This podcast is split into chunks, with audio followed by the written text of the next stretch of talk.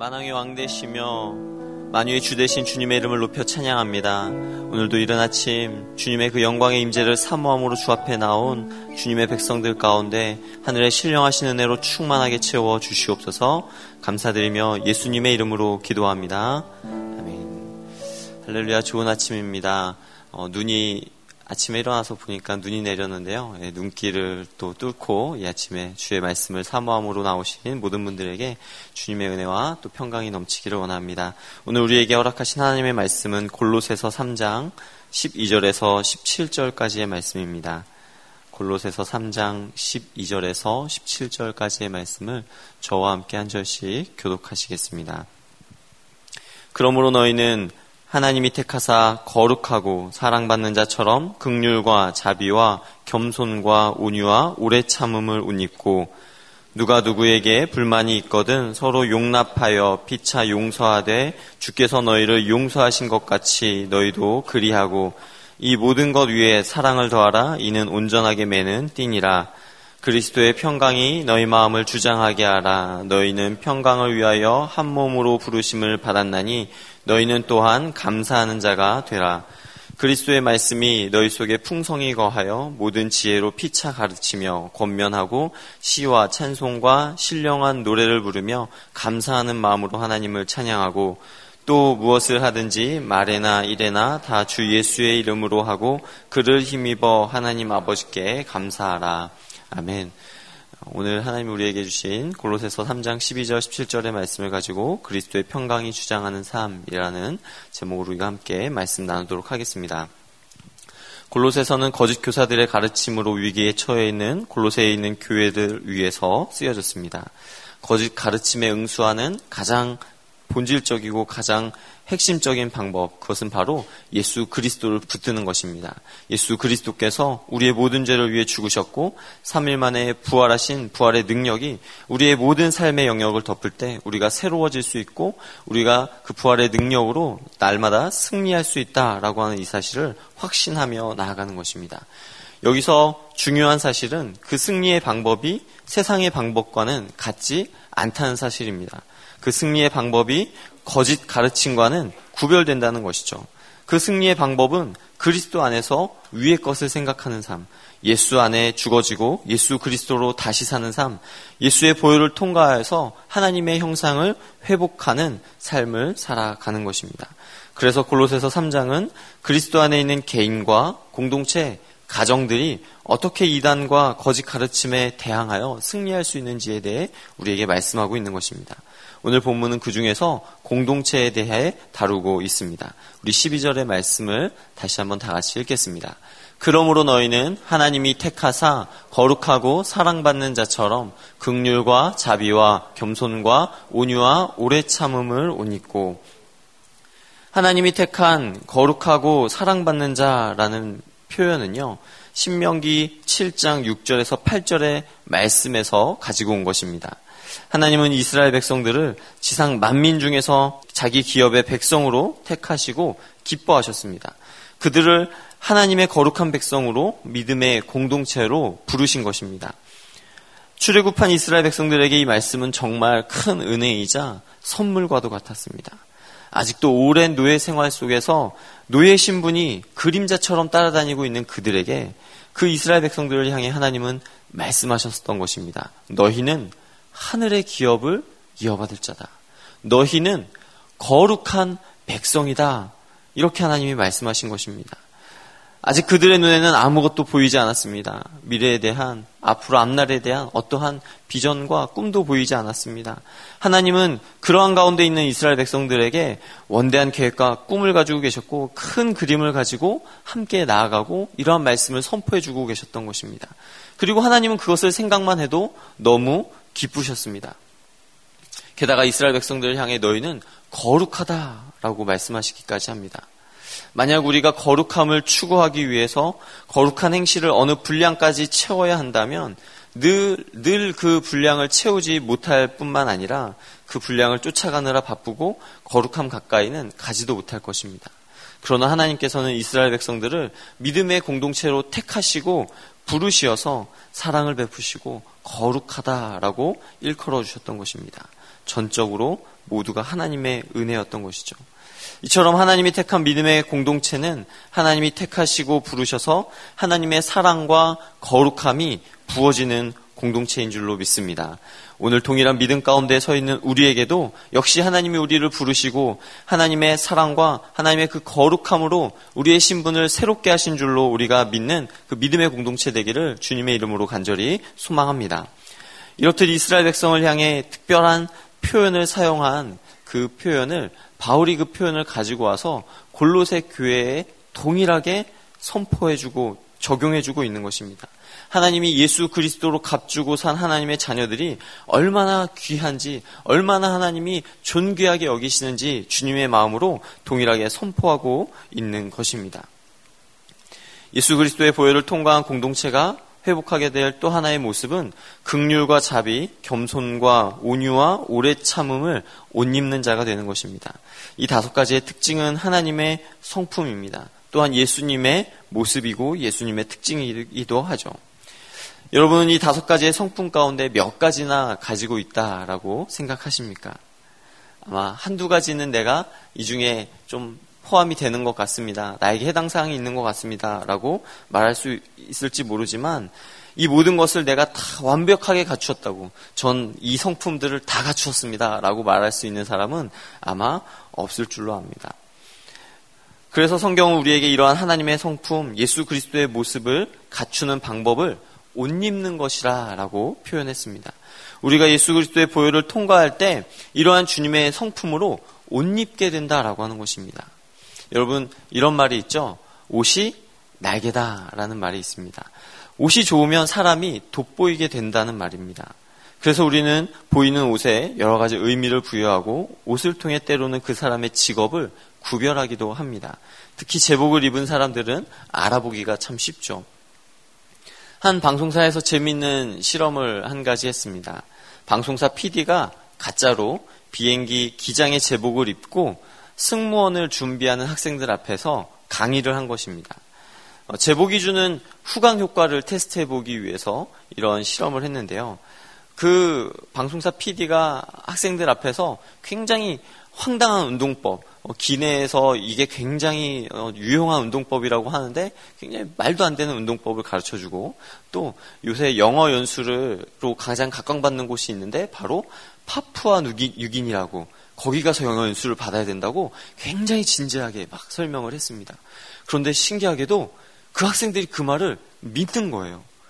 아, 정말 그렇구나. 막 고개를 끄덕이고, 어, 그들을 마음 가운데 처음에는 의심의 눈초리로 말도 안 돼. 이렇게 보다가도 너무 그 제복을 입고 진지하게 설명하는 그 PD의 설명을 듣고 꺼림칙했던 마음들이 상쇄되고 그 말을 인정하기 시작했다라고 하는 것입니다.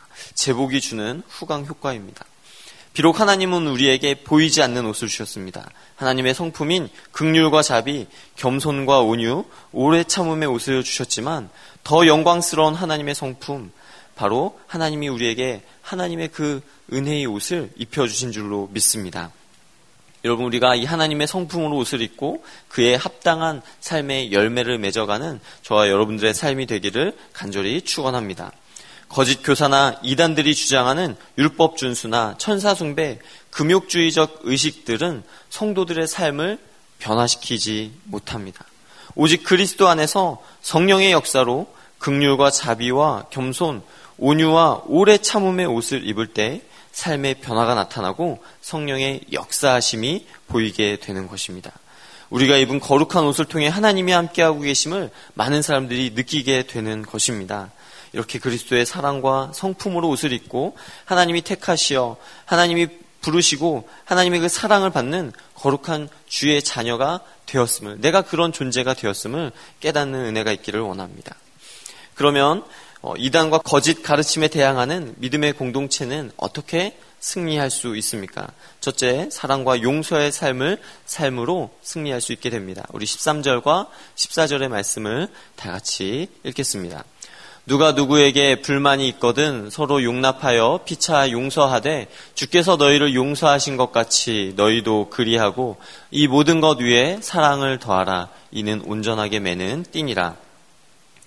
바울은 서로 용납하고 용서하며 사랑할 것을 호소하고 있습니다. 하나님의 성품으로 옷 입은 자들이 실제 삶에서 살아내야 하는 삶의 모습은 예수 그리스도의 인격으로 서로를 용서하고 사랑하는 것이다. 라는 겁니다. 이단과 거짓 가르침으로 영적인 위기 상황에 닥쳐 있는 골로새 교회들에게 그 위기를 뚫고 나올 수 있는 방법이 있는데 그것은 바로 예수님처럼 서로를 용서하고 사랑하라는 것입니다. 그럼 용서와 용납은 어떻게 다릅니까? 사실 크게 다르지는 않습니다. 굳이 구별하자면 용서는 분명한 상대의 죄책을 없애주는 것이라면 용납은 너그러운 마음으로 상대방의 약점을 있는 그대로 받아들이는 것이다 라고 할 수 있습니다. 용서하는 사람이 용납하게 되고 용납하는 사람이 용서하게 됩니다. 용서라는 큰 카테고리 안에 용납이 들어가 있는 것입니다. 용서는 자신에게 폭력을 휘두른 그 행동에 대해서 그 행동을 용서하는 것이라면 용납은 아, 그 사람이 자라온 환경이 그토록 거칠고 폭력적이었구나라고 하는 어쩔 수 없는 상황을 이해하고 받아들여주는 것으로 생각해 볼 수 있는 것입니다. 예수님도 70번씩 7번이라도 용서하라고 말씀하셨고 십자가 위에서 모진 고통을 느끼는 가운데 자신을 향하여서 침뱉고 조롱하는 자들을 용납하고 용서하셨습니다. 자신의 모든 것을 나누어 준 또 모든 것을 다 허락해 준 그 제자들 이 자신을 떠나갔을 때조차 다시 찾아가서 그들을 회복시키시고 그들을 용서하고 사랑하셨습니다. 지금도 여전히 죄를 범하는 우리들을 끝까지 사랑하시며 오늘도 여전히 주님의 사랑으로 용서와 용납이 차고도 넘치게 베풀어지는 믿음의 공동체를 찾아오는 많은 사람들, 그 사람들에게 주의 사랑과 용서, 용납으로 주님이 품어주고 계시다라고 한 사실입니다. 그러므로 교회 공동체는 어떤 곳이어야 합니까? 바로 사랑이 충만한 곳이어야 합니다. 많은 사람들이 하나님의 사랑을 찾아 교회에 옵니다. 그러나 사람에게 상처받고 교회를 떠나게 되는 안타까운 일들을 보게 됩니다. 우리가 목숨 걸고 믿음의 공동체를 지키는 방법은 서로를 용납하며 용서하고 사랑을 더해 그리스도의 성품을 살아내는 것입니다.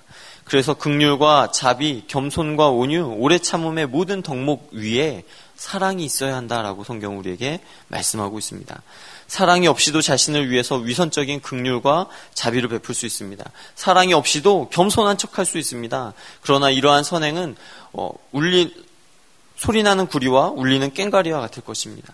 성령을 통하여 우리 마음 가운데 하나님의 사랑이 충만히 부어져야만이 우리가 그 사랑이 마음껏 주님이 원하는 곳으로 흘러갈 수 있게 됩니다. 그래서 사랑이 온전하게 매는 띠다라고 성경 우리에게 말씀합니다.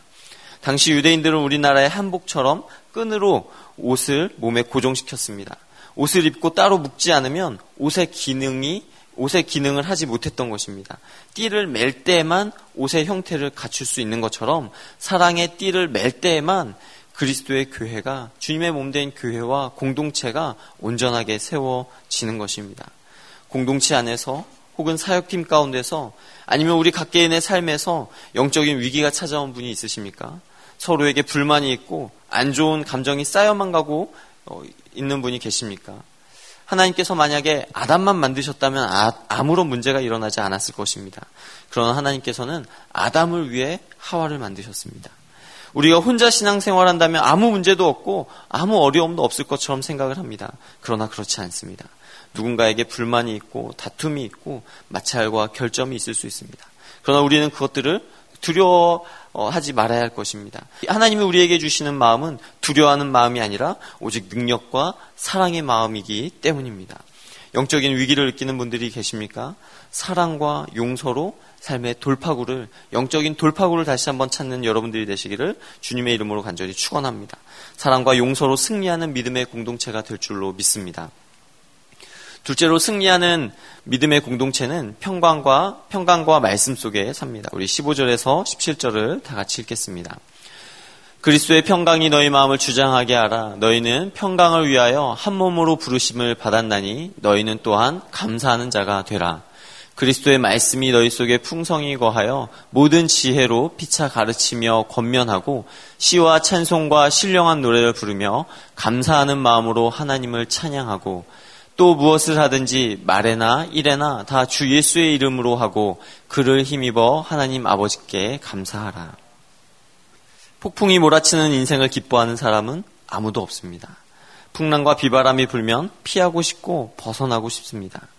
여러분 아마 비행기를 타고 가다가 한 번쯤 이런 경험이 있으실 겁니다. 심한 기류에 비행기 전체가 막 심하게 요동치며 흔들릴 때 순간적으로 사람들이 어, 긴장하고 정적이 흐르게 됩니다. 많은 생각들이 막 지나가는 거죠. 어, 혹시 큰일 나면 어떡하지? 하는 그런 두려움이 우리의 마음을 사로잡기 때문입니다. 사람들은 유동침이 없는 삶, 평탄한 삶, 평강의 삶을 살아가기를 어, 소망합니다. 그러한 삶을 유지하기를 원합니다. 그래서 예수 그리스도 안에 있는 예수 그리스도 안에서 새 사람이 되어 살아가는 믿음의 공동체가 살아내야 할 또 다른 삶은 평강의 삶입니다. 하지만 여기서의 평강은 개인의 내적인 평강이 아닙니다. 바로 그리스도 안에서 얻게 되는 평강인 것입니다.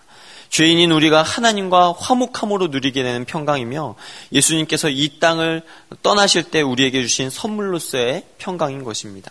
우리 요한복음 14장 27절의 말씀을 한번 다 같이 읽도록 하겠습니다. 평안을 너희에게 끼치노니 곧 나의 평안을 너희에게 주노라. 내가 너희에게 주는 것은 세상이 주는 것과 같이 아니하니라. 너희는 마음에 근심하지도 말고 두려워하지도 말라. 아멘. 주님은 제자들에게 세상의 명예와 물질을 주지 않으셨습니다. 예수님은 제자들에게 자신이 가졌던 하늘의 평강을 선물해 주고 가신 것입니다. 나의 평강을, 나의 그 평화를 너희에게 주노라 라고 말씀하셨습니다.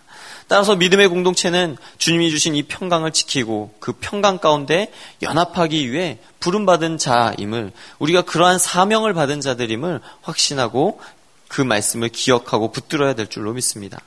15절 말씀에 주장하게 하라 라고 하는 이 말씀은요, 운동 경기에서 심판이 하는 일을 묘사하는 것입니다. 심판은 가장 결정적인 순간에 정확한 룰에 따라 판단을 내려야 됩니다. 그리고 그 한 번의 판단은 경기의 흐름을 완전히 뒤바꾸는 경우가 종종 있습니다. 때로는 우리의 삶도 운동 경기와 같습니다. 결정적인 순간에 인간적인 직감으로 판단하는 것이 아니라 하나님이 주시는 감동으로 성령의 인도하심으로 결정하라라는 말씀입니다. 주님 안에서 우리에게 주시는 마음의 평강을 쫓아가라 라고 성경이 우리에게 권면하고 있는 것입니다.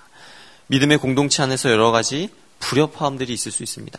그러나 그때마다 우리가 평강을 위하여 한 몸으로 부름받은 자들임을 기억하시기 바랍니다. 악한 마귀는 어떻게 해서든지 우리를 싸우고 분열시키게 할 것입니다. 우는 사자와 같이 삼킬 자를 찾으며 믿음의 공동체를 와해시키기 위해서 수단과 방법을 가리지 않을 것입니다. 하지만 그때마다 내가 하는 생각이 내가 하는 이 말 한마디가 주님이 주시는 평강 가운데 내가 생각하고 있으며 주님이 주시는 평강 가운데 내가 전하는 말인지 우리는 주님 앞에서 하나님 앞에서 내 자신을 돌아보는 은혜가 있어야 하는 것입니다. 우리는 가장 중요한 챔피언 결정전 그 경기를 심판하는 심판과도 같습니다. 가장 결정적인 순간에 가장 결, 결정적인 판단을 내릴 때 말을 할 때 성령께서 우리의 마음과 생각을 지키셔서 평강 가운데 감사함이 넘치게 하는 그러한 말과 생각들로 하나님께 영광 돌리는 그러한 삶이 되기를 간절히 소망합니다. 믿음의 공동체는 또한 말씀으로 충만한 공동체입니다. 성령 충만한 공동체는 곧 말씀이 충만한 공동체입니다. 예수님이 우리에게 하신 영생의 말씀, 진리의 말씀이 우리 안에 풍성히 거할 때 믿음의 공동체가 건강하게 세워질 수 있습니다. 풍성하다는 말은 부족함이 없이 흘러 넘친다는 말입니다. 그리스도의 말씀이 우리 안에 풍성하게 흘러야 선한 영향력을 끼칠 수 있고 말씀이 풍성해야 하나님이 기뻐하시는 뜻을 분별할 수 있는 것입니다. 영적인 방향 감각을 잃지 않게 되는 것입니다. 우리가 이를 위해서 열심히 CES도 하죠. 또 열심히 성경 속으로도 듣고 또 커피 브레이크도 합니다. 그리고 우리가 순예배를 드릴 때도 단순히 세상적인 이야기를 하느라 힘을 쓰는 것이 아니라 세상적인 이야기를 하는 가운데서도 어떻게 말씀 속에서 이 세상을 살아가야 할지에 대해서 치열하게 고민하고 함께 나누는 것입니다. 말씀이 우리 안에 풍성히 거하지 않으면 우리는 자꾸 다른 생각을 하게 되고 자꾸 다른 길로 빠져나가기가 너무 쉽기 때문입니다. 어, 느 교회 여전도의 헌신 예배에서 있었던 일이라고 합니다. 어, 굉장히 부동산에 관심이 많으셨던 한 여집사님이 매일같이 아파트만 보러 다니다가 헌신 예배 사회를 보기 위해서 단에 올라갔습니다. 그리고 성경 봉독을 할 차례가 되었는데 이렇게 이야기했다고 합니다. 오늘 은혜 받으실 하나님의 말씀은 시편 119동 105호입니다. 이렇게 이야기했다고 합니다. 이 집사님에게 차고도 넘치는 것은 성경 말씀의 장절이 아니라 아파트 동호수였기 때문입니다. 너무나도 안타깝지 않습니까? 이단과 거짓 가르침으로부터 믿음의 공동체를 지키는 것은 바로 풍성한 하나님의 말씀인 줄로 믿습니다. 성령 충만한 말씀과 하늘의 신령한 은혜가 가득할 때 감사가 넘치고 주님의 영광이 가득하게 나타날 줄로 믿습니다. 오늘 말씀을 정리하도록 하겠습니다. 하나님이 우리를 택하셨습니다. 하나님의 사랑과 거룩함으로 옷 입은 믿음의 공동체로 우리를 부르셨습니다. 믿음의 공동체가 영적인 위기를 만났을 때 돌파구는 사랑과 용서입니다. 예수님처럼 용서하고 사랑해야 위기를 극복할 수 있고 온전히 하나 될 수 있는 것입니다. 성령께서 우리의 말하는 것과 생각하는 것을 지키시어 모든 일을 주 예수의 이름으로 하고 풍성한 감사로 하나님께 영광 돌리는 그 은혜의 삶을 살아가시기를 주님의 이름으로 간절히 축원합니다. 기도하겠습니다. 참 좋으신 하나님, 한없이 부족하고 추악한 죄인을 죄에서 건지시어서 하나님의 자녀 삼아 주시니 감사합니다. 갚을 길 없는 그 은혜와 사랑을 우리에게 허락하시고 날마다 그 사랑으로 우리를 덮으시고 더 풍성하게 채워주시니 감사합니다. 주의 그 사랑에 의지하여 날마다 주께로 더 가까이 나아가오니 말씀과 성령으로 충만하게 하여 주옵소서. 특별히 간구하옵기는 믿음의 공동체를 흔들려 하는 악한 마귀가 하나님 우리 가운데 우리를 쓰러뜨리고 넘어뜨리려 할 때 하나님 우리가 늘 주의 말씀 안에서 성령 안에 깨어 있게 하여 주시고 말씀의 지혜와 능력으로 분별하여 예수의 이름으로 승리하는 자들이 되게 하여 주옵소서. 예수님의 이름으로 기도합니다.